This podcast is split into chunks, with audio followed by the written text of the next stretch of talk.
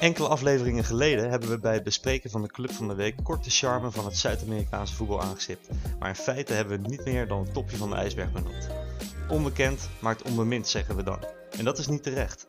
Het Zuid-Amerikaanse voetbal, voetbal heeft zoveel moois te bieden, dus besloten we er een complete aflevering aan te wijden. Voetbalmanager in Zuid-Amerika dus. De Voetbal Managers United podcast.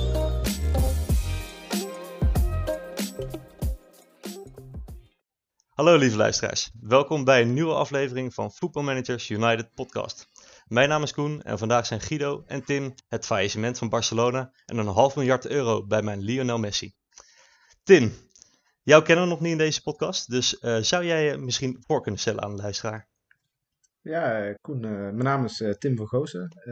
ik ben 29 en ongeveer 17, het zijn 18 jaar geleden verslaafd geraakt aan voetbalmanager. Toen een klasgenootje van mij ineens zei van Tim, je houdt van voetbal, ik heb nou een spel, het is geen FIFA, maar het is wel, het is wel iets heel anders.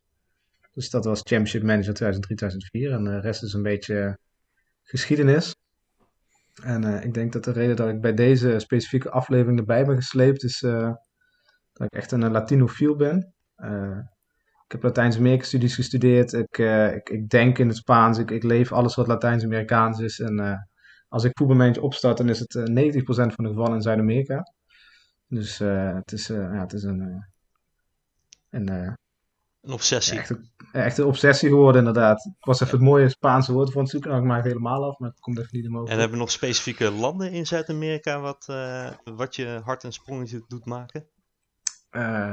ja, ik, ik heb voor mijn studie drie maanden in, in Buenos Aires gewoond, omdat ik daar onderzoek ging doen naar ehm, naar hoe identiteit bijdraagt aan, aan hooliganisme in, in Argentinië. Kijk. Dat was, ik was heel erg blij mee dat ze me toestonden om dat te studeren. Want al mijn professoren die keken me allemaal een beetje raar aan. Want dat is toch geen onderwerp. Behalve eentje die zei, nou dan, dan mag hij het wel bij mij als, als student volgen. Dan ben ik zijn scriptiebegeleider. Je hebt een gek nodig voor dit soort dingen. Ja, dat, dat is nog altijd, dan kan ik de mailresignes laten zien. Dat volgens mij was een beetje een heel aparte professor die het allemaal juist uh, een beetje tegen alles aanschopte. Dus uh, daar heb ik heel veel geluk mee gehad. Het lijkt mij een gevaar voor eigen leven om met uh, Argentijnse hooligans op pad te gaan. Of is het niet op die manier gegaan?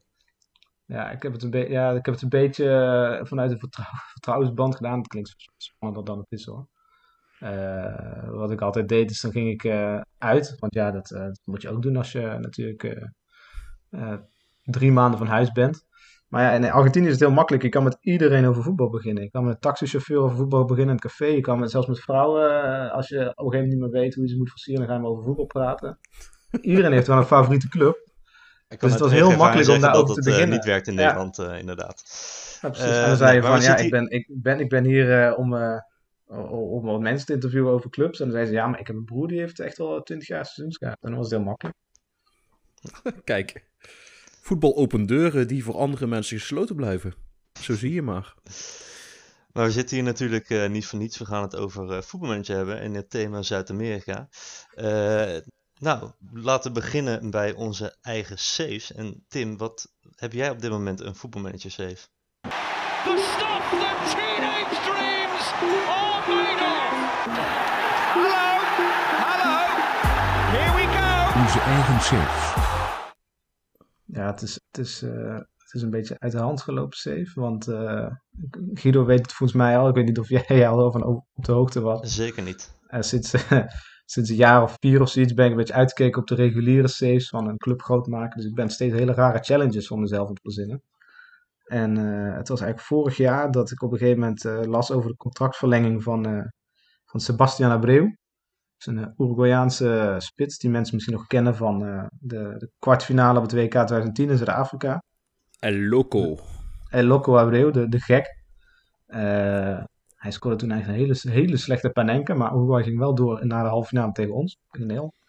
Uh, maar het grappige van hem is dat hij volgens mij ondertussen toe is aan zijn dertigste club uit zijn carrière. Hij voetbalt al sinds 1995. Hij is, volgens mij wordt hij dit jaar 45 jaar. En uh, ik dacht, ik, ik wil in voetbalmanager dat soort van recreëren. Ik wil het nadoen, alleen dan als, als de manager. Dus ik heb een, uh, een personage aangemaakt dat twee druppels water lijkt op Abreu.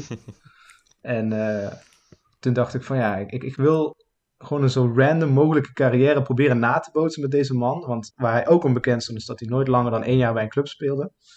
Dus ik dacht, ik, ga, ik maak een, een alter ego aan van Abreu. Ik begin bij de eerste beste Uruguayaanse club die me aanneemt. Ik laat alle Latijns-Amerikaanse competities die er zijn, alle twintig.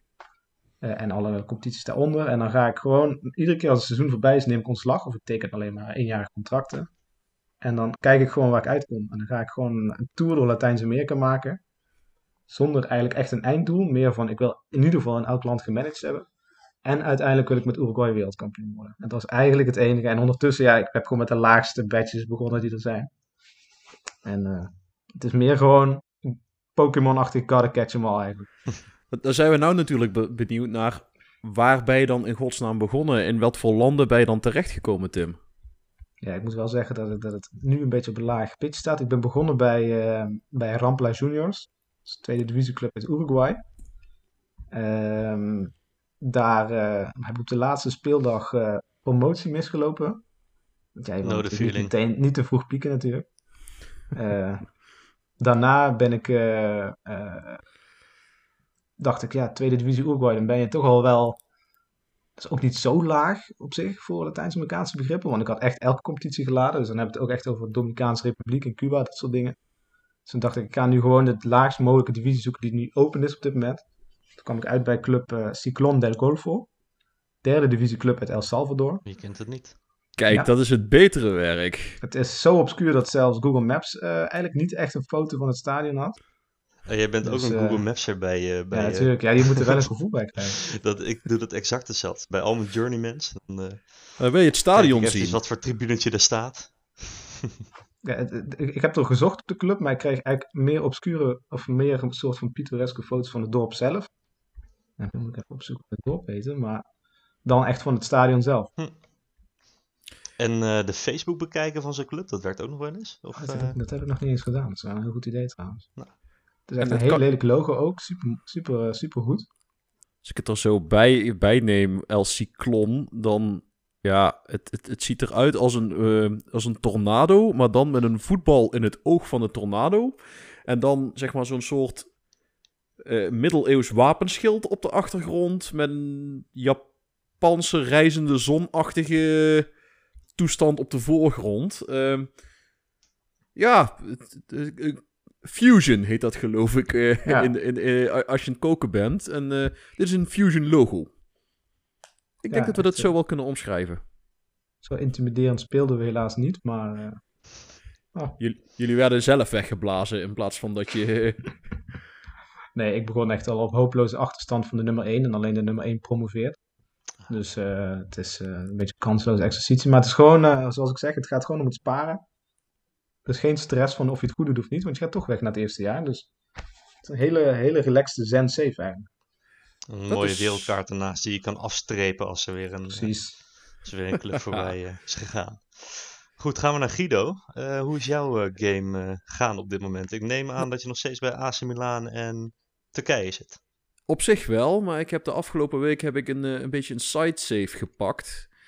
Uh, ik speel met een aantal mensen in een estafette save. En wat dat eigenlijk betekent is, iedereen speelt een half seizoen. En dan zet je de save game online. En dan pakt iemand anders hem over en die gaat verder. En we zijn daar, uh, we zijn actief in Kroatië met uh, Hajduk Split. Wat aanvankelijk al niet de grootste club van Kroatië was, maar wel een traditionele topclub daar. En na een paar seizoenen, nou, waren we de grootste van Kroatië. En het doel was eigenlijk een beetje om ook in Europa hoge ogen te gooien. En daar zijn we eigenlijk de, club naar aan het opbouwen. En dat is een. Uh, hoe moet ik dat zeggen? Het is eigenlijk een, een exercitie tussen uh, scouten in vage landen. En tegelijkertijd proberen om de spelers uh, goedkoop binnen te halen, duur te verkopen. En te voorkomen dat we de club failliet maken door onverantwoorde risico's te nemen op de spelersmarkt. En dat, dat kan af en toe levert, levert dat een hele fijne cocktail op van uh, momenten dat het precies goed gaat. En momenten dat het hopeloos de mist ingaat. En dat iemand bijvoorbeeld, ik noem maar eens wat, dat iemand voor 30 miljoen een nieuwe reservekeeper koopt. En die een salaris van 80.000 euro per week geeft. Die je compleet niet nodig hebt verder. Maar dat soort dingen houdt het wel leuk. Want iedere keer als je overneemt, is het van, nou, we zien wel gewoon wat we aantreffen en hoe ver we ermee komen. En ja, nou, moet ik zeggen, ik heb ook wel een beetje wat, wat Tim heeft met Zuid-Amerika. Uh, dat heb ik een beetje met uh, die Balkanvoetballers. En met name de, uh, nogmaals een ode aan de traditionele luie nummer 10. In Zuid-Amerika had je de type Riquelme. En ik zit dan meer te denken aan de type als Zvonimir Boban, uh, Dejan Stankovic, Dejan Savicevic. Van die mannen die geniale ingevingen hadden, maar met hetzelfde gemak een ontzettend domme rode kaart konden krijgen. Omdat ze uit frustratie iemand finaal door midden schoppen. En nou ja, in Kroatië lopen dat soort voetballers dus ook nogal eens rond. Van die mannen die geniale steekballen afwisselen met eh, enorm simpel balverlies en dan gewoon geen zin meer hebben om mee terug te lopen. Uh, ik heb er een zwak voor. Ik vond dat leuk. Uh, dan moet ik wel zeggen, in, mijn, in die, uh, in die estafette save ben ik iedere keer als, als eerste in het seizoen aan de beurt. Dus ik, ik kan wel ervoor zorgen dat we Europees overwinteren. Maar ik krijg nooit de kans om, om het in het knock-out toernooi af te maken. Maar toevallig in, in, na mijn laatste beurt uh, is het zo dat de jongen die na mij gespeeld heeft, Glenn, is erin geslaagd om voor het eerst de Champions League naar Kroatië te halen. Daar hebben we volgens mij zeven seizoenen over gedaan. En nou zijn we volgens mij in twijfelen of we nog een jaartje in Kroatië blijven of dat we doorgaan naar een andere Balkan-competitie om te kijken of we het kunstje daar kunnen herhalen. Dus dat is, uh, dat is waar ik mee bezig ben geweest de afgelopen week. En jij Koen, 1860 München? Uh, nou, ik had eerst nog even een vraagje aan je. Want uh, je zei zo'n estafette game, maar uh, misschien dat ik hem gemist heb hoor. Maar zat er een bepaald doel bij die game? Of is het gewoon puur overgeven, overgeven, overgeven? Nou, het, het, in principe probeer je dan met z'n allen te overleggen van, nou, waar gaan we voor? Mm -hmm. Nou, waar we, waar we al redelijk... Nou, het eerste doel was, we willen kampioen worden. Het tweede doel was, we willen een grotere club worden dan Dynamo Zagreb. En daarna was het doel, ja, oké, we zijn nou de beste van Kroatië, maar nou willen we ook de beste van Europa worden. En ja, daar zijn we dan volgens mij vier seizoenen mee bezig geweest voordat dat gelukt is. Met een team vol, dan moet ik zeggen, je zou dan een of ander exotenlegioen verwachten, maar dat valt nog wel mee. Heel veel spelers uit Servië, Kroatië en godzijdank kwam Servië op een gegeven moment bij de EU. Want ik had per ongeluk vijf Serviërs gekocht. En toen bleek dat die niet bij de EU hoorden. En dat ze dus nog eens buitenlanders stelden. Dus dat hadden we ineens vijf extra buitenlanders waar we niet om gevraagd hadden. Maar goed, dat, is, dat heeft zich uiteindelijk is dat goed gekomen. Um, maar nu, nu zitten we een beetje in dubio met hoe gaan we verder. Want willen we eerst nog de beste van de wereld worden? Met, die na, mm-hmm. met, met Hajduk? Of gaan we gewoon door naar een andere club en gaan we het daar gewoon opnieuw proberen te doen? Uh, volgens mij blijven we voorlopig... Ik voel dat de tweede optie eraan gaat komen. Als het aan mij ligt wel, maar ja, je speelt met z'n allen. En ja, ja, diegene die op dat moment de save op zijn computer heeft staan, die bepaalt waar we naartoe gaan. En uh, er wordt niet in overleg uh, gedaan? Vaak wel, maar uh, ik geloof Karel is nou aan de beurt. En Karel is gewoon keihard met uh, verder aan het gaan. Dus dan gaan we gewoon ah, okay. keihard met Hajduk verder. Klinkt goed. En hoe zit het bij jou safe, Koen? Uh, nou, met 1860 München ben ik uh, niet heel veel verder gegaan. Daar heb ik een paar wedstrijdjes mee gespeeld. Maar zoals ik in de vorige podcast al had gezegd, heb ik een side save erbij uh, genomen. Een challenge om Thomas Verhaar uiteindelijk zoveel mogelijk doelpunten te laten scoren in één seizoen bij Feyenoord. En dat, ging, dat ging verrassend goed, eerlijk gezegd. Ik, ik heb een tactiek waarin spitsen altijd veel scoren met een drukzettende spits. En dat, dat werkte ook deze keer vrij lekker. Uh, ik zag wel dat uh, andere mensen die deze challenge uh, hebben gedaan het al wel beter hadden gedaan. Eén iemand die heeft zelfs um, 41 doelpunten in een seizoen met Van Haren gescoord. Dat vond ik wel indrukwekkend. Over alle competities gaat het dan. En ik ben op, in een op een totaal van 28 gestrand. en dat zijn er 24 in de Eredivisie, 2 in de beker en 2 in Europa. En die twee laatste competities gingen ook niet zo heel erg lekker. Um, maar met Feyenoord kampioen geworden. Met Feyenoord kampioen geworden, Guido. En uh, kwam ook een beetje wel doordat, uh, doordat Ajax het uh, liet afweten. die mij op het einde nog best wel hielp met gelijke spelletjes en verliespartijen. Zodat ze er niet overheen gingen. Dus daar hebben we me mee bezig gehouden. Die is dus ook gelijk afgerond. En dan ga je de volgende keer weer horen wat 1860 München is geworden. Ik vind het wel een heel specifieke save met Thomas Verhaar. Misschien mag ik er niks van zeggen hoor, maar uh, maar... Ja, het is op basis van, dat had ik vorige, vorige aflevering heb dat al uh, behandeld, maar het is op basis van een specifieke challenge waar meerdere mensen aan, aan meedoen. En uh, daar is vrij random door, voor Thomas Verharen gekozen. En dat, het, het is vrij geestig, maar het, het, het verrast je eigenlijk wel hoeveel zo'n speler dan nog scoort. En uh, wat je ook wel, nou dat verrast me eigenlijk wat minder. Als hij zeg maar niet scoort, dan haalt hij ook gewoon gelijk een laag cijfer. Dan, dan heb je ook helemaal niks aan hem. En er zijn ook genoeg momenten geweest dat ik hem uh, de grond in heb gepoord met mijn, met mijn kritiek. Het is trouwens een hele luie gozer op de training, heb ik al door. Dat, dat ook. Het, eigenlijk past hij dan weer perfect bij, bij het type voetballer waar ik dan weer dol op ben. Een beetje de luie, flegmatieke voetballer die af en toe geniaal uit de hoek kan komen. Ik ben fan. Ja, nou, dat, uh, dat is hij zeker. Ja. Nou goed, uh, laten we naar het thema gaan. It's just the most extraordinary scenario you could have dreamt of. The unthinkable unfolds before our eyes. Het thema van de week. Uh, de oplet oplettende luisteraar die heeft inmiddels al wel door dat we van host zijn gewisseld. Misschien dat sommige mensen dachten van nee, wat is er met Guido's Limburgse dialect gebeurd vandaag.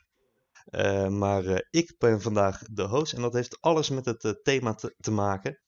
want ik heb zelf namelijk vrij weinig kaas gegeten van het Zuid-Amerikaanse voetbal. En ik kan me ook niet herinneren dat ik hier ooit een, ooit een Zuid-Amerikaanse club heb gecoacht in het spel. En, daarom mogen Guido en Tim mij vandaag overtuigen van de schoonheid van dit continent. En daarmee hopelijk ook de luisteraar. En de eerste vraag die ik ja, aan jou heb, Tim. Als ik denk aan Zuid-Amerika, dan denk ik aan kolkende stadions, aan, aan uh, passie bij fans en bij spelers, bij staf, uh, die nergens even ge geëvenaard wordt. Wat merk je daarvan bij voetbalmanager? Um, ja, als je, als je echt zegt inderdaad passie en ook inderdaad gewoon de complete gekheid van het voetbal van het land, of van de regio, van de mensen daar, dat vertaalt zich op zich ook wel heel erg in het speelschema. Want er is gewoon de godganse tijd voetbal in Zuid-Amerika. En ja, het absolute hoogtepunt ervan is Brazilië waarschijnlijk. Daar is gewoon maar één week in het kalenderjaar dat niet gevoetbald wordt. En dat is de week tussen kerst en nieuwjaar. Dat merk je ook in je voetbalmanager save. Het seizoen begint daar met staatskampioenschappen. Vervolgens ga je naar uh, de normale competitie. Dan ga je naar je staatsbeker. Dan ga je naar de normale week. En dan heb je nog de Copa Libertadores tussendoor. Dan heb je misschien ook nog het WK als je goed bent geweest. Nou, er is, volgens mij kun je makkelijk de 60, 70 wedstrijden aantikken. 80 zelfs. Als je, ja, nou ja, 80 zelf. Ik dacht ik overdrijf al, maar dus niet. Dus uh, ik, ik denk dat dat in eerste instantie het, het, ding is. Als je echt houdt van wedstrijden managen, dan moet je echt naar Latijns-Amerika. Want de kalender zit echt bomvol. Wat dat betreft ook heel leuk uh, om uh, een beetje teamen op te bouwen. Want je hebt echt gewoon een selectie van minstens 30 man nodig ongeveer. En vaak nog wel meer. Mm, en dan krijg je ook nog allemaal van die koppige persoonlijkheden, omdat de, de AI van, uh, van, van voetbalmanager uh, stiekem een klein beetje mildly racistisch is als het op Latijns-Amerikaanse spelers aankomt. Die weten altijd wel weer ruzie te maken. Uh, dus ja, je hebt echt gewoon een heel groot selectie nodig. Dus ja, op die manier merk je, dat, merk je dat gewoon heel erg in het schema. Er is gewoon de hele tijd wel weer ergens een wedstrijd of een toernooi. En dat houdt het ook wel leuk, vind ik. Want, uh, want ook wel met kleinere ploegen is er altijd wel iets te winnen of zo. Dus als ik goed begrijp, heb je nergens een vakantieweek ertussen zitten zoals je dat in Europa kent? Nee, ja, je hebt lekker weer, maar dan, dan moet je gewoon buiten de wedstrijd daar om en maar van genieten. Want voor de rest ga je niet heel veel vrije tijd hebben daar. Ja, de trainingsintensiteit ligt volgens mij wel wat lager daar vaak. Dus uh, het is, volgens mij nemen ze gewoon vakantie tussen de wedstrijden, uh, min of meer. Maar ik herken wel wat Tim zegt. Uh, en wat, wat ik ook gaaf vind, zeker in de, in de derbies, daar zie je dan nog wel eens die animaties op de tribune van, van vuurwerk wat wordt afgestoken. dat zie je voor mijn gevoel, en het, het, het, zal waarschijnlijk echt gewoon mijn gevoel zijn, kom ik het daar iets vaker tegen dan dat ik het in Europa tegenkom. En, en dit is het punt, wat, dat, daar gaat Tim het dadelijk gegarandeerd met me eens zijn, de rode kaarten. Als jij zegt passie en strijd, dan je hebt nog nooit passie en strijd gezien. Zoals in een Zuid-Amerikaanse wedstrijd. Waar tackles op kniehoogte gewoon doodnormaal zijn. Dan zie je een speler. van Dijk ooit zien voetballen, maar ga verder. Nou, dan pak Gregor van Dijk en dan doe je daar een vleugje Vinnie Jones overheen gooien. met eh, een paar sprinkeltjes van Marco Materazzi. En dan kom je uit bij je de, gewone standaard Zuid-Amerikaanse voetballer. En dan op een gegeven moment, af en toe krijgen die volgens mij gewoon een soort rood waas voor hun ogen. Van oké, we staan met 2-0 achter, we gaan verliezen. Dat, dit, dit is onacceptabel. De, de eer van mijn club en van mijn stad staat op het spel. Ik moet nu iemand pijn gaan doen. En dan gewoon een of andere hele zielige rechtsback. Die loopt dan langs de zijlijn gewoon met de bal en denkt, nou, nog twee minuten te gaan. Het zal wel goed komen hier, kan me niet veel gebeuren. En dan komt er een linksbuiten met twee benen van achter op zijn, op zijn knie staan. En nou, bij wijze van dan, dan vaak een compleet opstootje. Dat er altijd spelers in de animatie omheen staan. Die dan met hun handen lopen te gebaren en te zwaaien. Van nou, de ene helft van het team zegt dan ja, hij is zich aan het stellen. Zie je, er was gewoon helemaal niks bij. En de andere helft is zich af aan het vragen waarom de rode kaart nog niet getrokken is. Het enige wat je dan mist zijn die massale opstootjes waar de bank erbij komt en 15, sp- 15 spelers aan het matten zijn. Maar ja, Dat ook de volledige bank een rode kaart krijgt. Want die filmpjes die heb ik ook nog wel eens voorbij zien komen. Ik zeg, jouw 3D-animatie is wel heel goed, eh, Guido, als ik dit allemaal zo hoor. Het spel helemaal kapot gemold. Nou ja, de- wat ik, ik, ik heb een, een tijdje lang van die screenshots gemaakt van gewoon de rode kaarten die ik in Zuid-Amerika tegenkwam. Dat zijn allemaal, ka- allemaal overtredingen waarvan ik denk, als je die in het echt zo zou maken, dan, dan breek je iets. Dan breek je een kuitbeen of je sloopt een knie of een enkel. Het kan niet dat iemand daar onbeschadigd, zeg maar, opstaat en weer wegloopt op eigen kracht. Er komen er dan ook meer kaarten in die wedstrijden voor? In het spel? ik, ik, heb, ik heb wel eens wedstrijden meegemaakt dat je met 9 tegen 9 eindigt. Of eh, als ik echt beter was, dat, dat de tegenpartij drie of vier rode kaarten had. Of dat ze vier of vijf man van mijn team van het veld aftrapten. Dus ik, ik weet niet of dat voor Tim ook eh, bekend voorkomt. Ja, dus het, het is inderdaad wel een combinatie. Natuurlijk, je ziet wel over het algemeen iets meer rode kaarten. Maar het is inderdaad ook doordat je zoveel wedstrijden speelt, raken spelers ook sneller geblesseerd. Dus eh, ze, liggen ook wel heel snel in puin al. Waardoor misschien ook dan weer snel een rode kaart erbij zit. Maar eh, eh, wat, wat, wat Guido ook zegt over die passie. het is wel zo, als je op een tribune staat in Latijns-Amerika, het gaat zo de hele tijd over, hup, ja, ze zeggen aan pong aan huevos, dus, dus gooi je bal in de strijd, letterlijk.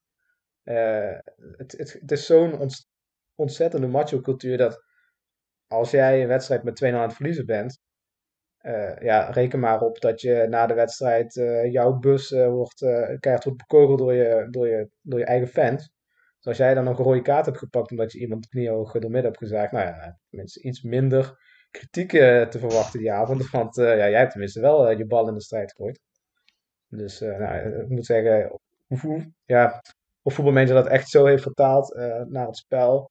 Ehm, het is wel bovengemiddeld, ja. Maar het is niet zoals bijvoorbeeld in de Libertadores, als je ooit zo'n wedstrijd kijkt. Ja, daar kun je bijna altijd wel geld opzetten dat er in elk geval één rode kaart wordt. Ik, kan me, ik zie me zo een, eh, een, een selectie vormen waarbij de helft van de selectie geblesseerd is en de andere helft geschorst. eh, en dat er na- bijna niemand meer, eh, meer op te stellen valt. Eh, maar Nou ja, Er is natuurlijk wel een reden waarom met name die Braziliaanse en Argentijnse teams gewoon selecties van 40 of 50 man hebben. En eh, dat is dan wel met jeugdspelertjes erbij. Maar ja, de meeste jeugdspelers daar zijn ook in. Het zijn gewoon echt. Er lopen enorm veel talenten rond. Als je een blessure hebt, dan kijk je gewoon aan. Maar ik heb nog twee of drie spelers die min of meer klaar zijn voor die stap in het jeugdteam rondlopen. Dan zet ik er gewoon eentje van die in. En het is niet zo dat je er dan heel veel slechter op wordt. Eh, met name in de hogere divisies in Argentinië en Brazilië, daar is de hoeveelheid talent. Het is alsof ze gewoon een blik, blik wonderkids ieder seizoen opentrekken. En nou, wie zullen we vandaag eens door laten stromen? Ja, dat is wel een stukje wat ik inderdaad herken. Want eh, als ik zelf handmatig ga scouten, dan ga ik inderdaad ook wel eens naar clubs in Brazilië en in Argentinië. En dan ga ik gewoon de jeugdelftallen langs van die grote clubs. En dan eh, kijk ik welke daar een beetje eh, prominent in beeld staan. En, en daar, daar elke club heeft gegarandeerd gewoon een, een potentiële wereldtopper erbij eh, bij staan. En als die, als die binnenkomen in de club, is het al, zijn ze dan al zo goed dat je ze bij wijze van spreken meteen al in de eerste elf kan, kan zetten? Of is, is dat wat overdreven? Ik denk dat met name bij de grotere clubs in Brazilië en Argentinië, dus we pakken in Argentinië het, een River Plate of een Boca, daar stroomt denk ik, ieder jaar wel één speler in die min of meer gelijk door kan stromen. Eh, en bij een aantal van de grotere Braziliaanse clubs heb je dat ook wel. In, in Uruguay zie ik dat af en toe bij uh, Peñarol en Danubio gebeuren. Uh, dan moet ik wel zeggen, in, in Colombia heb ik er ook wel eens dat soort spelers gezien. maar dan houdt mijn ervaring met Zuid-Amerika enigszins op. dus dan, dan ga ik daarna wel even de kant van Tim uit, die, die iets exotischer is in zijn avonturen. Ja, dit, in mindere mate zie je dat Chili ook wel aan kan haken, alhoewel het de laatste jaar wel iets minder is. Je ziet, ja, ik, ik noem altijd Latijns-Amerika breed, dus dan mag ik Mexico ook lekker noemen. Um, dat, dat uh, Mexico zit wel echt op het niveau van. Ik denk dat Brazilië wel echt op plek 1 staat voor echte wonderkist. Dan komt Argentinië daar vlak achter. Ik denk dat Mexico ongeveer op dezelfde hoogte als Argentinië staat ongeveer. Krijg je Colombia en Uruguay inderdaad. Nationaal is ook een club uit Uruguay die veel talenten heeft. Dat is echt aardsrivaal van Peñarol. Danubio is volgens mij vooral bij Guido in zijn hoofd, omdat ik me kan herinneren dat toen wij ooit 15 jaar geleden safe gedaan, je volgens mij toen met Danubio speelde. Ja, met uh, Ik weet niet eens of die club nog zo goed is tegenwoordig, maar uh, uh, ik zit even te denken of er nog wat andere clubs zijn. Ja, Colombia is een beetje een moeilijk verhaal, omdat de clubs zijn ontzettend, verschillen heel erg van jaar tot jaar. Dus Atletico Nacional was een paar jaar geleden echt de grote ploeg. Die won ook de Libertadores, geloof ik. Uh, maar die zijn nu gewoon weer helemaal afgezakt. Die zijn nu gewoon weer een middenmotor. En het hangt dan heel erg af van wat er weggaat. En die wisselen heel erg van eigenaar. Heb ik, uh, volgens mij is voetbal in, in Colombia ook heel erg een prestige dingetje. En wisselen ze daar nog wel eens van eigenaar. Want uh, nou, je hebt bijvoorbeeld de club uh, Milionaros, of Milionarios, dat was hem. Uh, die zijn eigenaar geweest van een verzameling aan drugsbaronnen. En dan werd er weer eentje geliquideerd of opgepakt. En dan werd de club weer doorverkocht. En dan moesten ze weer allemaal spelers verkopen. En dan werden ze weer overgenomen. En dan werd er weer een, een, een blik aan topspelers opengetrokken. En volgens mij zijn er nog een paar clubs daar die op die manier wel eens van, van eigenaar wisselen. En daardoor ook, nou ja, wisselende sportieve prestaties kennen. Ja, dat is niet echt een consistente, echt topclub uit de geschiedenis van Colombia of zoiets. Zoals we dat in veel Latijns-Amerikaanse landen zien, we echt twee, drie ploegen die bijna alle kampioenschappen pakken. Maar als je echt, uh, dat is trouwens een tip die ik nog kan geven, maar misschien komen we daar later nog op. Als je echt een leuke competitie wil, uh, die heel gelijk is, dan moet je echt absoluut naar Colombia gaan. Colombia. Dat was inderdaad exact de vraag die ik wilde stellen. Van wat okay. zijn nou de meest aantrekkelijke competities in Zuid-Amerika? Nou, we hebben Colombia dan gewoon meteen afgestreept. Uh, dan gaan we gewoon verder. Wat is dan de nummer twee? Ja, om, om heel kort uit te leggen waarom Colombia trouwens leuk is. Niet alleen uh, wat betreft uh, die ploegen. Dus je kan echt, als je een goede selectie hebt, dan kun je meteen kampioen worden. Maar uh, Colombia is echt het perfecte voorbeeld van een, een Latijns-Amerikaanse competitiestructuur. Want voor de mensen die echt nog nooit in Latijns-Amerika gemanaged hebben, die zullen dat misschien meteen opvallen van... wat raar, we hebben twee tabellen. Nou, hoe werkt dat? je hebt in bijna alle Latijns-Amerikaanse landen een opening en een sluitcompetitie. Dus je begint het eerste half jaar met een competitie die wordt ook echt helemaal afgerond. De winnaar krijgt ook echt een beker. Die is echt kampioen. Die wordt ook echt als officieel kampioen gekend. Krijg je een ster, alles. En dan het volgende half jaar ga je gewoon nog een keer. Dan begint iedereen weer op nul. En dan speel je gewoon weer een competitie. Dus in plaats van één groot kalenderjaar spelen ze eigenlijk gewoon twee halve kalenderjaren. Waarbij je ook vaak maar één keer tegen de ploeg speelt. Uh, dat kun je oneerlijk vinden, maar dat is gewoon hoe ze daar gewend zijn. En het leuke is dat bijvoorbeeld in Mexico, maar Colombia ook, hebben ze aan het eind van het jaar dan, of aan het eind van het halve jaar, nog een eindtoernooitje. Dus dan gaan de beste acht bijvoorbeeld nog naar een mini kwartfinale, halve finale, finale. Dus uh, als je echt een leuke competitie wil om mee te beginnen en waar je ook echt meteen het gevoel hebt van, nou, ik speel echt mee. Waar je echt gewoon met een kleine goede tactiek al meteen heel veel verschil kan maken, dan is Colombia heel leuk. Omdat ja, als je nummer 8 eindigt, dan kun je al naar die, uh, naar die eindcompetitie. En, en het verschil is gewoon heel erg, ja, het is gewoon heel erg gelijkwaardig, die clubs. Dus het is echt heel erg leuk waar je meteen impact kan hebben. Dus Colombia kan ik dan absoluut aanraden.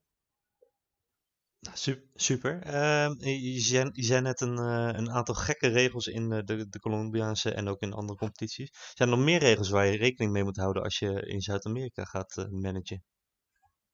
Ja, veel, veel landen hebben wel nog de buitenlandenregel. Mm -hmm. ik kan ze niet echt meteen aan mijn hoofd noemen. Ik weet dat volgens mij heeft Colombia, maar Argentinië heeft volgens mij ook dat je dat ze zeven buitenlanders mogen hebben. En buitenlanders dan buiten Argentinië? Buiten Argentinië ja, zelf, ja. ja. ja dus er, er is wel een soort equivalent van de Europese Unie in Latijns-Amerika, maar uh, dat is niet zo dat het vrij vervoer van mensen en werk is. Dus uh, dat, dat werkt wel op die manier. Ehm, maar buiten dat, ja, ehm, sommige landen is volgens mij zelfs maar vijf buitenlanders. Ik geloof dat Bolivia het had, ik geloof dat Chili het, dat weet ik niet zeker. Volgens mij is vijf wel de standaard voor de meeste landen. Met, met Argentinië volgens mij is uitzondering. Ja. En ik geloof dat Mexico ook nog een paar hele rare extra regels bij eh, heeft gekregen. Omdat ze een beetje eh, richting het MLS-model willen gaan. Dat ze echt franchises hebben. Ik geloof dat er laatst ook een club gewoon eh, van de ene stad weer naar de andere is verplaatst. Ehm, maar als je nu in Mexico gaat managen, dan heb je wel nog steeds een beetje het, het, het Europese in die zin dat je gewoon echt wel gewoon spelers kan aantrekken. Maar ik geloof wel dat ze langzaam steeds meer daar naartoe willen. Ehm, maar dat is voornamelijk de regel. Ja, en, en inderdaad gewoon de manier waarop de competitie werkt. Dus je hebt echt ehm, eh, een, ja, twee halve seizoenen. En dat is wel een dingetje, dat moet ik wel zeggen trouwens. Ehm, als je een eh, competitie laat die niet eh, in standaard in het spel zit. Ik vind het zelf heel leuk altijd om in Paraguay te managen. Die zit niet standaard in het spel, dus je zal toch echt een editor file moeten zoeken. En dan, dan wordt het vaak een beetje glitchy. Dus op het moment dat, je, dat de ploeg verwacht dan, of de, de leiding verwacht dan dat je bijvoorbeeld kampioen wordt. En dan, dan word je gewoon eerste in, ehm, in de eerste helft van het seizoen. Dus ben eigenlijk kampioen. En dan sta je bijvoorbeeld derde in de tweede helft. En dan komt er zo'n gemiddelde stand. En dan sta je op dat moment tweede. En dan zeggen ze, ja, je hebt echt ontzettend slecht gedaan. Hm. En van, ja, nee, je snapt niet hoe het werkt. Ik ben net kampioen geworden. Eh, en ik ben nog steeds bezig om kampioen te worden in de tweede helft. Het komt allemaal goed. Alleen ze denken dan dat je op de tweede plek staat. Omdat je gemiddeld tweede staat. En dan kan het wel eens zijn. En dat heb ik echt wel een keer meegemaakt. Dat ik gewoon ontzettend boven mijn verwachting aan het presteren was. En dat ik toch echt gewoon de hele tijd een boos bestuur achter me had. Dat is ontzettend hinderlijk. Ja, een van de dingetjes die mij in Zuid-Amerika altijd opvalt, is dat je moet uitkijken met de continentale competities. Zeg maar, de startmomenten van de continentale competities vallen soms gewoon midden in de nationale competities. Dan, dan ik noem maar eens wat, dan ben je in het seizoen daarvoor ben je kampioen geworden, maar dan is je halve ploeg vertrokken. En tegen de tijd dat de, dat de intercontinentale competities beginnen, eh, kan er, kunnen er soms compleet andere teams aan de aftrap staan. Die helemaal niks meer te maken hadden met dat team wat destijds een titel gewonnen heeft. Dus ja, het, het, het maakt. eh, het, het nivelleert het niveau wel ontzettend. Want er, er, zijn eh, zelden ploegen die echt eh, ook in de Copa Libertadores dominant zijn. Eh, bijvoorbeeld in Europa kun je bij wijze van spreken de laatste acht kun je eigenlijk wel opschrijven. Van tevoren al kun je min of meer voorspellen welke ploegen daarin zullen komen. En dat is bij de Copa Libertadores eigenlijk zelden het geval. Want er zijn altijd wel ploegen uit de zogenaamde kleinere landen, als in niet Brazilië en niet Argentinië, die dan verrassen en die dan toch ver komen. Een tijdje geleden was dat uh, Emelec uit Ecuador, wat, wat ineens een, een geweldige ploeg had en, en het hartstikke ver schopte. Uh, en zo zijn er altijd wel ploegen die je dan verrassen, waarvan je van tevoren niet had verwacht dat ze zo ver zouden komen, maar die dan toch één of twee sterspelers in de selectie hebben, daar een, een, een goede ploeg omheen gebouwd hebben. En, en er gewoon voor gaan. En omdat die buitenlandersregel, buitenlanderregels in de meeste competities best streng zijn, zijn het wel ook clubs die vaak nog een beetje een. Uh, ja, hoe moet ik het zeggen? Een lokaal karakter hebben. Je, je zult dan niet zoveel van die vreemdelingenlegioenen tegenkomen. Bij, wijze van spreken dat uh, Manchester City op het veld staat zonder dat er een Engelsman überhaupt in de, bij, bij de eerste elf hoort dat, dat kom je daar minder tegen. En ja, goed, noem het dan noem het nostalgisch, noem, noem het romantisch. Ik weet niet hoe je het wil noemen. Ik vind dat wel wat hebben. Dat het, het levendeel van de spelers in ieder geval afkomstig is uit het, uit, uit, uit het eigen land. Laat Richard het uh, maar niet horen, hè? Uh, gezien de vorige, of een van de vorige podcastafleveringen. Ja, met zijn verzameling die, exoten. Inderdaad, een aantal keer de, de Copa Libertadores, als ik het goed uitspreek, uh, zonder de juiste tongval, genoemd. Dat is dan de Champions League van Zuid-Amerika. Hoe zit het met de andere Europese of de continentale competities in Zuid-Amerika? Hoe, hoe ziet dat er daaruit? Ja, de, de, competitie onder de Libertadores is de, Copa Sudamericana. Dus dat is zeg maar de Europa League van, van, Latijn, van Zuid-Amerika. Um, dat was tot voor kort een, een afvaltoernooi, een soort Europa Cup 1 format, of bekerwinnaars, hoe je het ook wil noemen, format. Maar dat is volgens mij ik weet nog niet of het al in FM zit, maar sinds dit seizoen gaan ze ook naar een uh, groepsfase format. Dus uh, als je daar uh, besluit te managen, dan, dan heb je ook echt gewoon het gevoel dat je echt gewoon een volwaardige bekerachtig gevoel krijgt. en het leuke ervan is ook wel, en, en, dat wil ik ook nog wel noemen, als je echt helemaal into de waanzinnige challenges bent. Um, ik weet niet of jullie het al in de podcast hebben gehad over de Youth Only Challenge. Maar Nog dan, niet. eh, nog- dan, dan is Latijns-Amerika ook echt helemaal geweldig daarvoor. Want nu met eh, de Copa Sudamericana, die echt een, eh, een groepsfase erbij krijgt, ga je zoveel eh, tv-geld. eh, Misschien eerst even uitleggen wat, eh, wat- wat de challenge inhoudt. ja. ja, de Youth Bowling Challenge is, de, is de, een challenge waarbij je eigenlijk wordt verboden om ook maar één transfer te maken. Het enige, de enige nieuwe spelers die je in ploeg krijgt, zijn de spelers die uit je jeugdopleiding Mhm. komen. Dus al het geld dat je verdient, alle transferwinst, alle tv-geld dat je verdient, dat moet je dan ook meteen weer investeren in je jeugdopleiding. Dus dat je eh, betere jong- jongeren krijgt, of dat je scouting beter wordt, of dat gewoon de faciliteiten beter worden. En op die manier moet je dan uiteindelijk dusdanig doorgroeien dat je dan de Champions League zal kunnen winnen. En dat is, ehm, ja, je hebt mensen die doen dat in de meest obscure landen, maar als je het bijvoorbeeld in Latijns-Amerika doet, of in Zuid-Amerika, eh, tot voor kort was dat ehm, best wel lastig, omdat je in de voorrondes heel weinig geld krijgt. Eh, echt, echt, eh, nou ja, een paar duizend euro. Eh, maar nu de Copa Sudamericana ook een groepsfase erbij krijgt, is het veel aantrekkelijker geworden om echt een obscure club in Zuid-Amerika te pakken. En om, om die challenge bijvoorbeeld te doen. Of in mindere mate gewoon een paar spelers erbij halen. Maar dat je echt op die jeugdopleiding kan, eh, kan leunen. Dus dat is wel heel erg leuk. Ehm, Ik denk, dat, ik denk dat er sowieso meer geld in het Zuid-Amerikaanse voetbal is gekomen eh, sinds ja, misschien een jaar of vijf, zes. In het verleden was het zo, als jij met een zak met eh, dollars of euro's door Brazilië heen trok, dan kon je hele jeugdopleidingen wegkopen. En met name in Brazilië is de hoeveelheid geld gewoon echt toegenomen. En als jij daar de betere talenten wil, nou ja, pak een Anthony die nu bij Ajax zit. Ajax heeft gewoon de hoofdprijs voor die jongen moeten betalen. En die heeft amper in het eerste gespeeld daar. En hetzelfde daarvoor met David Neres. Er zit gewoon echt geld. En de, de echte toppers, die zullen nog wel naar Europa trekken. Maar heel veel van die, nou ja, net niet toppers, die hoeven voor het geld, hoeven ze niet eens meer per se naar Europa te gaan. Want dat, in de eigen competitie zit het ook wel als je daar doorbreekt. En je ziet het ook in, in de leeftijd waarop spelers teruggaan vanuit Europa naar uh, Zuid-Amerika. Vroeger was dat dan, nou, nou, dan waren ze achter in de 30 en dan wilden ze nog een paar jaartjes afbouwen uh, op, in, in de eigen competitie. Maar nu zijn het ook al jongens die soms achter in de 20 zijn of jonge dertigers die teruggaan. Spelers die nog niet in de nadagen van hun carrière zitten, maar die wel teruggaan naar de Braziliaanse of de Argentijnse competitie.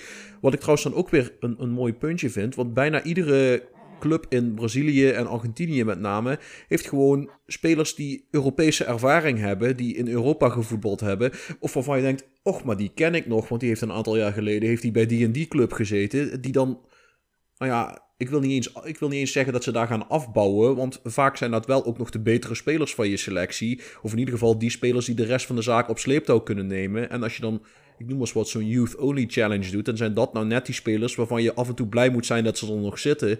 Die een beetje tegenwicht kunnen bieden aan al die jonkies. En die jonkies een beetje op sleeptouw kunnen nemen. En dat met name dat mentoring stukje een beetje voor hun rekening kunnen nemen. In dat opzicht uh, breekt Feyenoord wel volledig met de regels van het afbouwen. Want die hebben Prato uh, gehuurd en, uh, om lekker af te bouwen in Nederland. raakt het volgende onderwerp wat ik, wat ik wilde bespreken. Een vooroordeel wat ik heb over voetbal in Zuid-Amerika is, raak je je spelers niet direct kwijt aan een Europese club. Als jij een beetje een leuke speler hebt, is dat niet meteen, uh, wordt dat niet meteen weggekocht in het spel. Zeker die grote talenten. Ja, in, in Brazilië valt het dus reuze mee. Maar dan moet ik wel zeggen, uh, in voetbalmanager maakt het wel verschil of je een Europese competitie erbij geladen hebt of niet. Als je geen Europese competities geladen hebt, dan liggen de transferbedragen naar het buitenland toe vaak wat lager. En dan heb je ook kans dat je spelers wat langer onder de radar blijven. Terwijl als je de Europese competities erbij laat, ja, dan, dan wordt er inderdaad wat meer en wat intensiever in Zuid-Amerika gescout. En dan vertrekken je spelers wat eerder. Uh, wat je wel ziet, is dat er door meer en relatief kleinere competities ook gescout wordt. Uh, zo zie je een aantal van de een aantal grote Argentijnse talenten. Die zijn bijvoorbeeld naar de MLS vertrokken. Want ja, daar zat dan meer geld dan in Argentinië. Dus ja, daar kunnen ze dan meer verdienen en daar willen ze dan ook voor gaan. En ook uh, een aantal Chinese clubs, met name in die tijd dat het daar helemaal Wild West was, uh, zijn, zijn in Zuid-Amerika gaan shoppen en hebben daar. Nou, dat is dan wel weer een klein beetje typisch China. Of, of uitgerangeerde verdetten gekocht met een grote naam. Of een aantal grote talenten gekocht en die niet echt de tijd gegeven om door te breken. En ze daarna weer goedkoop van de hand gedaan. Maar er waren wel wat transfers. Maar op zich, zeker in de grotere competities, kun je wel je spelers een paar jaar vasthouden. Vroeger of later, als de echte topploegen zich melden, dan ben je kansloos. Kijk, als Real Madrid komt, dan uh, kun je inpakken. Dan kun je alleen nog maar hopen dat je een mooi bedrag ervoor haalt. Maar ja, als een middenmotor uit Spanje komt, dan ligt het een beetje. Maar dan zijn er misschien ook spelers die zeggen: ik wacht toch wel even en ik kijk wel of die echte topclubs ook komen. Ik weet niet of dat voor jou uh, herkenbaar is, Tim. Ja, het, is, het is wel echt uh, vanuit een Latijns-Amerika perspectief een stuk beter geworden. Dat, dat de spelers inderdaad veel later gaan. En als ze gaan, zie je tegenwoordig dat ze ook echt serieus de MLS als een, als een serieuze optie zien. Um, waardoor ze nog een beetje in de buurt blijven. En, en vaak vinden ze het dan eigenlijk ook wel prima om dan weer terug te komen naar Latijns-Amerika. Dus je ziet wel dat spelers veel langer blijven in Latijns-Amerika en ook eerder terugkomen, vooral in Brazilië. Als je echt kijkt, uh, de spelers die uh, vorig jaar voor Flamengo, de, de, de, volgens mij was Gabriel Barbosa, die uh, twee keer scoorde in de laatste minuten. Nou, die, die, die, is volgens mij nog lang geen 30, maar die is wel weer teruggekomen in, dat was ooit een, uh, ooit een aankoopje die Frank de Boer werd aangedaan bij Inter. Die is uh, volgens mij 4 of 25. Ja. Ja, en er zijn gewoon echt wel heel veel spelers die in Brazilië, die als zij gewoon geen uh, echt subtop tot top Europese ploeg vinden, dan gaan ze wel weer terug naar Brazilië. En dat, en dat zie je in Argentinië ook langzaam iets meer. Het ziet toch dat Argentinië altijd een beetje Brazilië volgt daarin. Um, maar ja, ook, ook vanwege die buitenlandenregel, dat, dat, ja, die selecties blijven gewoon best wel herkenbaar. En dat leidt alweer tot dat Libertadores zo spannend is. Dus, um, ja, en het maakt inderdaad wel heel veel uit of je die competities erbij laat, wat Guido ook zegt. Maar um, ik, ik vind het wel, ik vind het veel minder geworden dan vroeger. Vroeger was je echt inderdaad heel snel zo'n speler kwijt. Uh, ik weet nog dat ik met Bocca bezig was, toen was TVS al op zijn achttiende weg. Uh, ja, tegenwoordig kan je ze echt wel gewoon een paar jaar houden als je, gewoon, als je echt... Uh, ze kan zeggen van ja, we gaan volgend jaar de Libertadores winnen. Dan, uh, dan gaan we dat gewoon doen. En, je ziet ook in het echt dat Latijns-Amerikaanse spelers over het algemeen de Libertadores ook echt veel belangrijker vinden dan de Champions League. Die was altijd al belangrijk, maar er zit nu zo'n mythe, uh, ja, mythe omheen dat, uh, ik weet niet meer welke voetballer dat ooit zei. Daar ben ik heel even aan het denken, ik kom er heel even niet op, niet op. Maar die zei van, ik heb twee keer de Champions League gewonnen, maar als ik die zou kunnen inruilen voor één Libertadores, dan zou ik dat doen.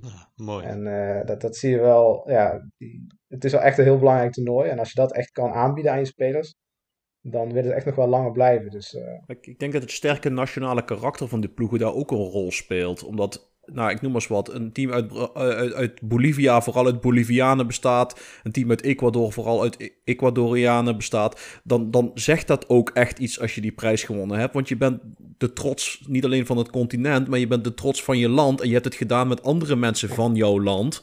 Dat, dat klopt dat... wel hoor, wat je zegt. Je ziet, eh, ja, sorry dat ik onderbreek, maar bijvoorbeeld vorig jaar of twee jaar geleden won Independiente del Valle de Copa Sudamericana, dat is een Ecuadoriaans ploegje. Die hadden tien jaar geleden nog nooit op het hoogste niveau gespeeld. Die komen echt uit een heel klein dorpje. Ja, die zijn echt een nationale trots van Ecuador geworden. En, uh, en, Peru was dat 15 jaar geleden ook. Club uit Cusco, helemaal hoog in de Andes, uh, in de buurt van Machu Picchu. Die wonnen ook de Copa Sudamericana. Die werden ook gewoon een nationale trots van Peru. Die speelt echt inderdaad wel meer voor je land. Dat is trouwens leuk dat je dat aanstipt. Uh, dat is trouwens iets wat dan niet in FM zit. De, de enorme hoogteverschillen. Eh, in, in, nee, maar serieus, in het echt, eh, er is een tijd geweest dat het nationale elftal van Bolivia in thuiswedstrijden bijna niet te verslaan was. Omdat ze daar op bijna 6 kilometer hoogte spelen. En de lucht is daar een stuk eiler. Nou, de eigen spelers die waren het gewend. Uh, inmiddels is het zo dat ploegen dat dan weten en zich daar meer op aanpassen. En dat ze dan echt gewoon een aantal, misschien zelfs al een week van tevoren er naartoe gaan, zodat ze kunnen acclimatiseren. Uh, maar ja, in die volle kalender gaat dat niet altijd. En de, de, volgens mij heeft Bolivia heeft zich ook, uh, ik dacht in 94 voor het WK geplaatst. Gewoon omdat ze in de, in, in de thuiswedstrijden waren ze niet te verslaan. Dat is dan iets wat niet in voetbalmanager terugkomt.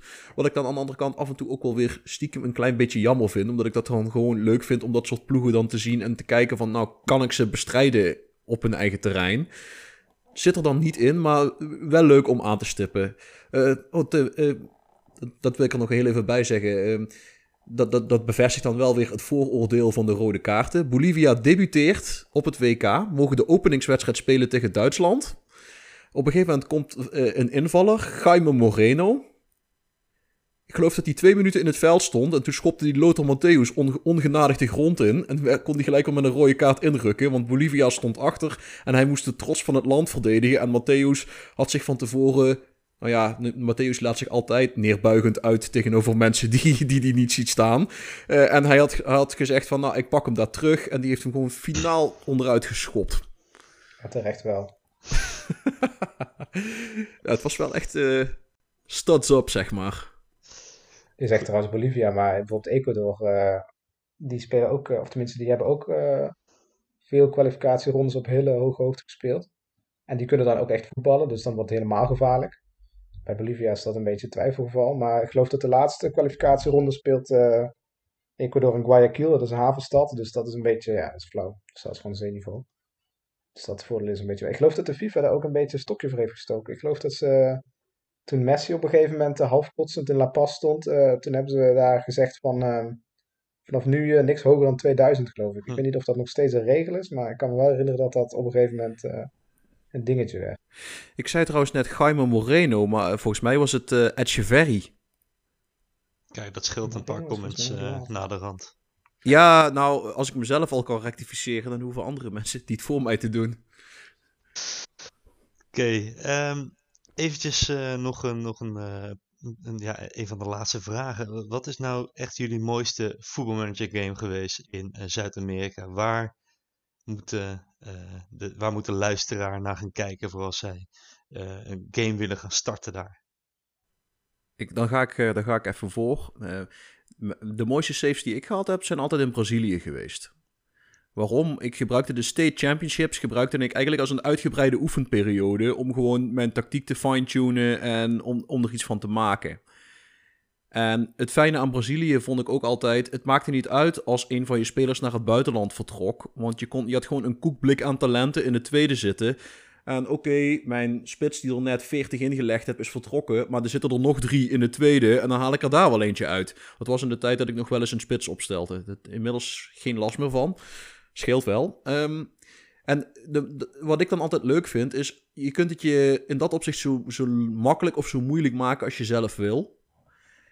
Namelijk als je een makkelijke eh, save wil hebben... dan ga je dan ga je spelen met een club die in een state championship uitkomen waar niet te veel Serie A ploegen zitten. Dus waar de, waar de tegenstander in het state championship eigenlijk beperkt is tot één of twee tegenstanders. En als je het moeilijk wil hebben, dan ga je naar Rio of naar Sao Paulo, waar de competitie gewoon veel feller en veel sterker is. En waar je zelfs in de voorbereiding al zeven of acht topwedstrijden moet spelen tegen ploegen met ja, gewoon een ontzettend sterk elftal. En ja, wat ik ook mooi vind, is je hebt heel veel ja, in Brazilië zijn er zoveel ploegen die ooit top waren. Dus je, als je, als je, als je een, een sukker bent voor gevallen topploegen terugbrengen, dan kun je in Brazilië je, je lol op. Want er, zijn, er degradeert ieder jaar wel een ploeg die ooit een keer de, de landstitel gewonnen heeft en, en nu eruit vliegt omdat ze een slecht jaar kennen. Dus er is altijd wel een ploeg die je terug kunt brengen naar de top. Er zit geld, er zit talent.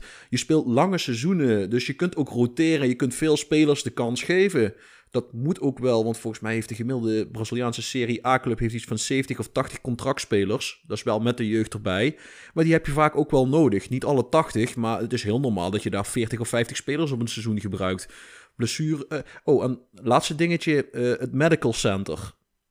Dat, dat zit dan in voetbalmanager en je hebt het gewoon echt nodig om overbelasting tegen te gaan. Met name als je op alle, alle fronten het goed doet. Nou ja, ik zei het al. Uh, als je in de Copa Libertadores en de verschillende bekertoernooien uh, lekker presteert, dan kan het zo zijn dat stel dat een speler alle wedstrijden zou spelen, dan zit je volgens mij tegen de 80 wedstrijden aan. En ja, dat redt geen enkele... Ja, misschien een doelman, als die een keer, uh, als ze fit blijven. Maar daar heb je het dan ook mee gehad.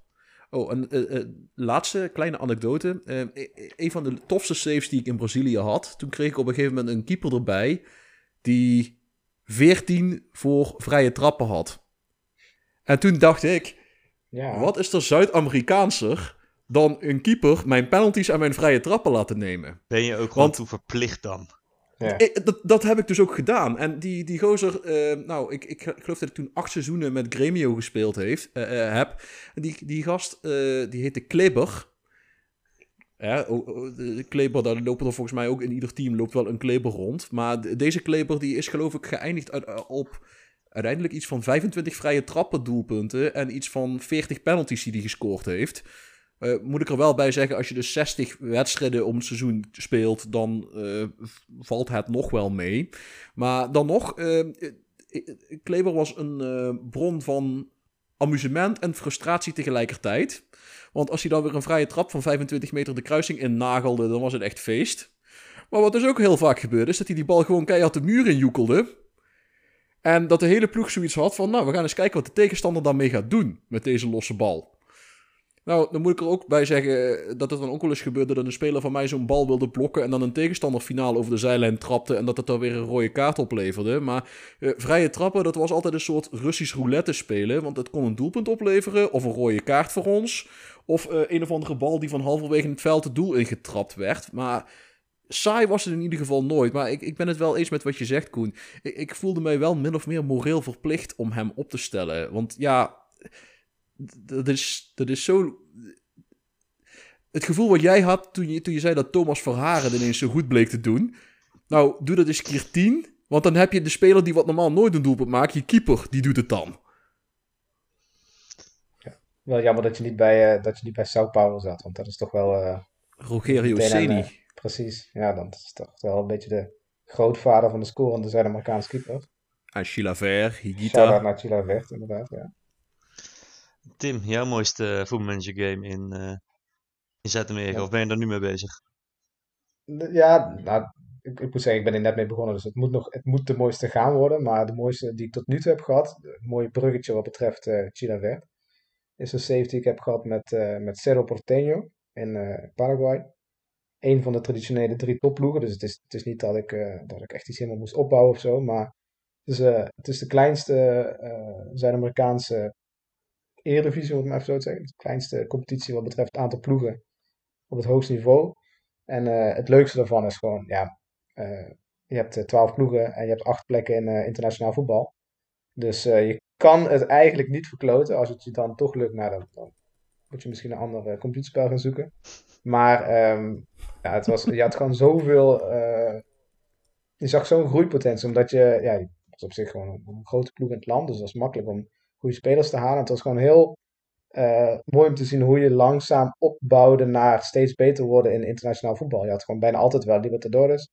Uh, als je een jaartje slechter was, dan had je nog de Copa Sudamericana. En je had gewoon zoveel internationale wedstrijden. Dat het heel makkelijk was om obscure spelers naar Paraguay te halen. En um, ik heb daar op een gegeven moment, uh, mijn aanvoerder was Celso Ortiz, die nog die naar AZ ging uiteindelijk. Ik heb ook echt die zeven jaar voordat hij naar AZ ging, volgens mij echt een half jaar daarvoor. Ja, dan ga je, krijg je natuurlijk altijd dat FM-gevoel van ja, leuk, maar ik kende hem al. Ik heb hem gescout en toen, zat hij nog daar. Ja, hij, hij, was mijn aanvoerder, ik heb hem niet eens gescout. Die opmerking is ook waarom iedereen voetbalmanager spelers haat. ja, ja, dat, dat, is, dat is hem, zeg maar. Ja, dus uh, Cerro hebben gewoon een hele, hele leuke uh, competitie gehad. Ik kan echt iedereen aanbevelen die graag snel resultaat wil hebben. Ga naar Paraguay, want ja, zoals ik zei, twee derde kans dat je gewoon uh, internationaal voetbal haalt. Uh, je hoeft er niet eens je best voor te doen. Um, en, en verder als ja, kleine hint. Ja, Guido heeft al gezegd. Het is wel echt heel erg leuk op Brazilië. En vooral als je het echt mega obscuur maakt. Want uh, ik wilde op een gegeven moment echt het laagste niveau dat ik kon vinden. Dan zeg je, oké, nou dan ga je naar het, het, vierde niveau, de Serie D, want dat is het laagste profniveau.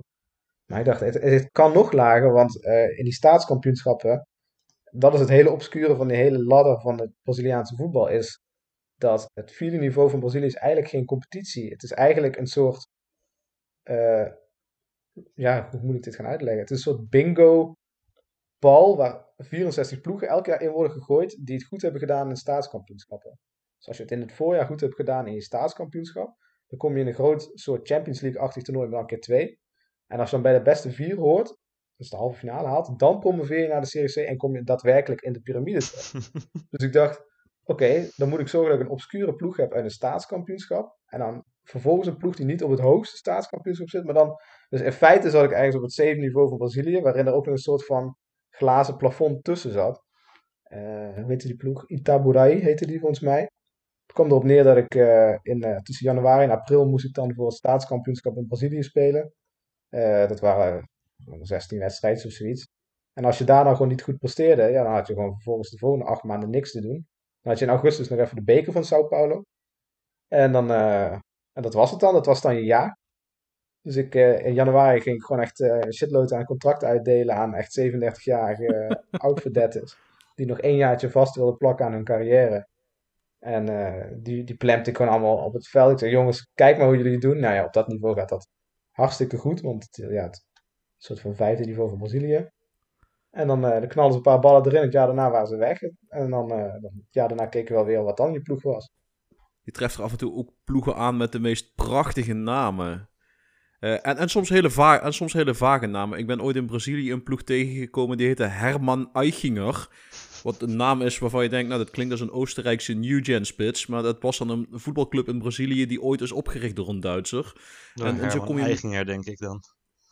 Ja, ik vermoed van wel. Ik kan ook dat zijn broer Frits geweest is, die op die manier zijn, uh, zijn broer heeft willen eren. Maar uh, vind ik ook leuk. Dat, dat je komt en dan, dan, ga je weer Wikipedia in en dan ga je inlezen in zo'n club. En dan ben je, voordat je het weet, ben je weer een uur verder. Want dan zit je ergens te lezen over hoe het voetbal gaat in de krochten van de Braziliaanse Serie D of daaronder zelfs.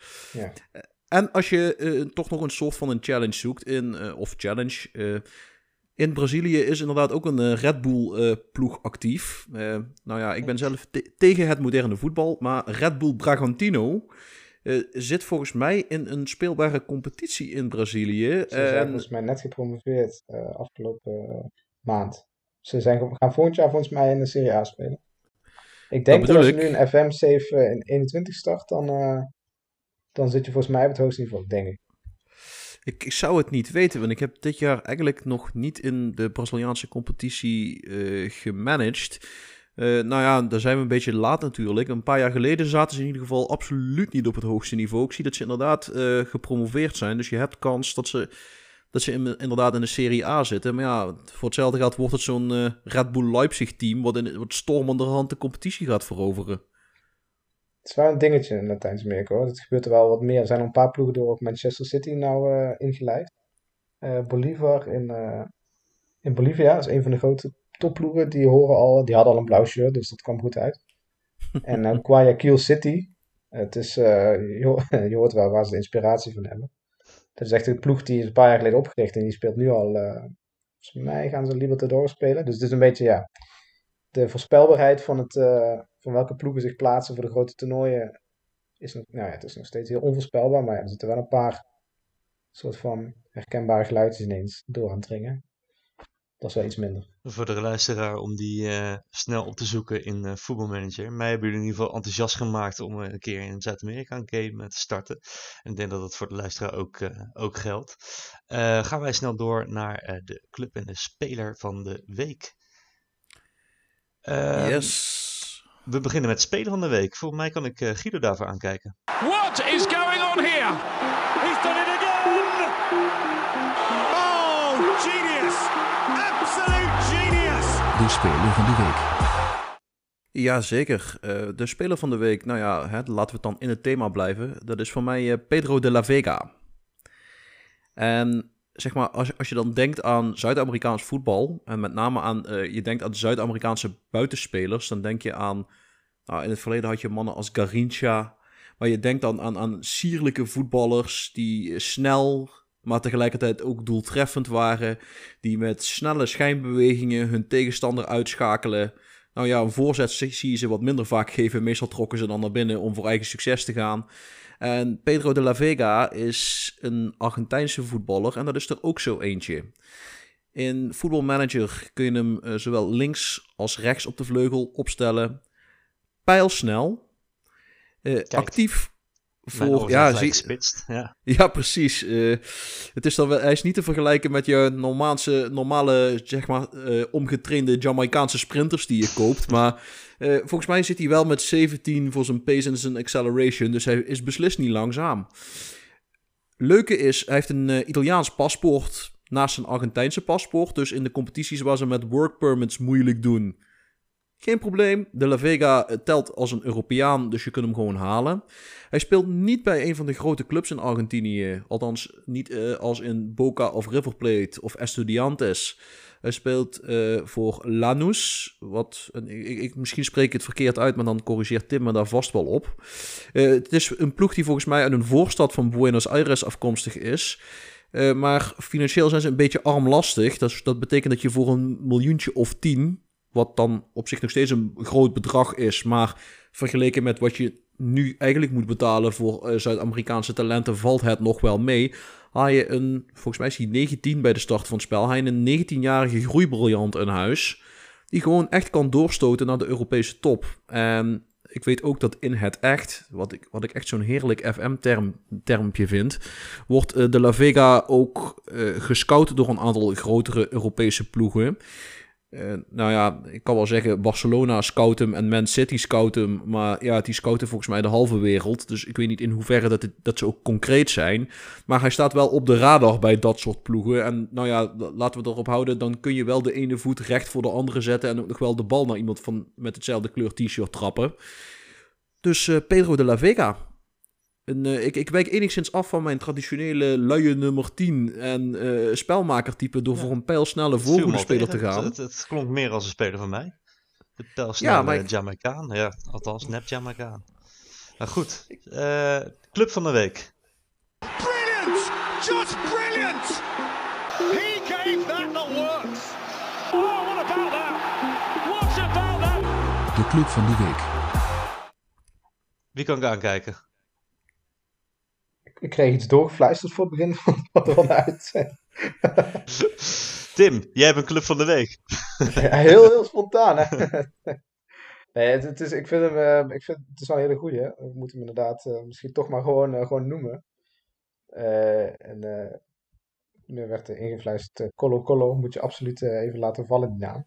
Het is de naam van een van de, van de meest succesvolle ploegen van Chili. En ehm, vernoemd naar uh, een, een rebellenleider van de Mapuche-Indianen, die de oorspronkelijke indigena bevolking van Chili zijn. Mooiste logo misschien wel van heel Latijns-Amerika. Echt een hele sterke, vierde kop van een uh, inheemse leider uh, in het logo. Ze doen het volgens mij niet zo heel goed de laatste jaren.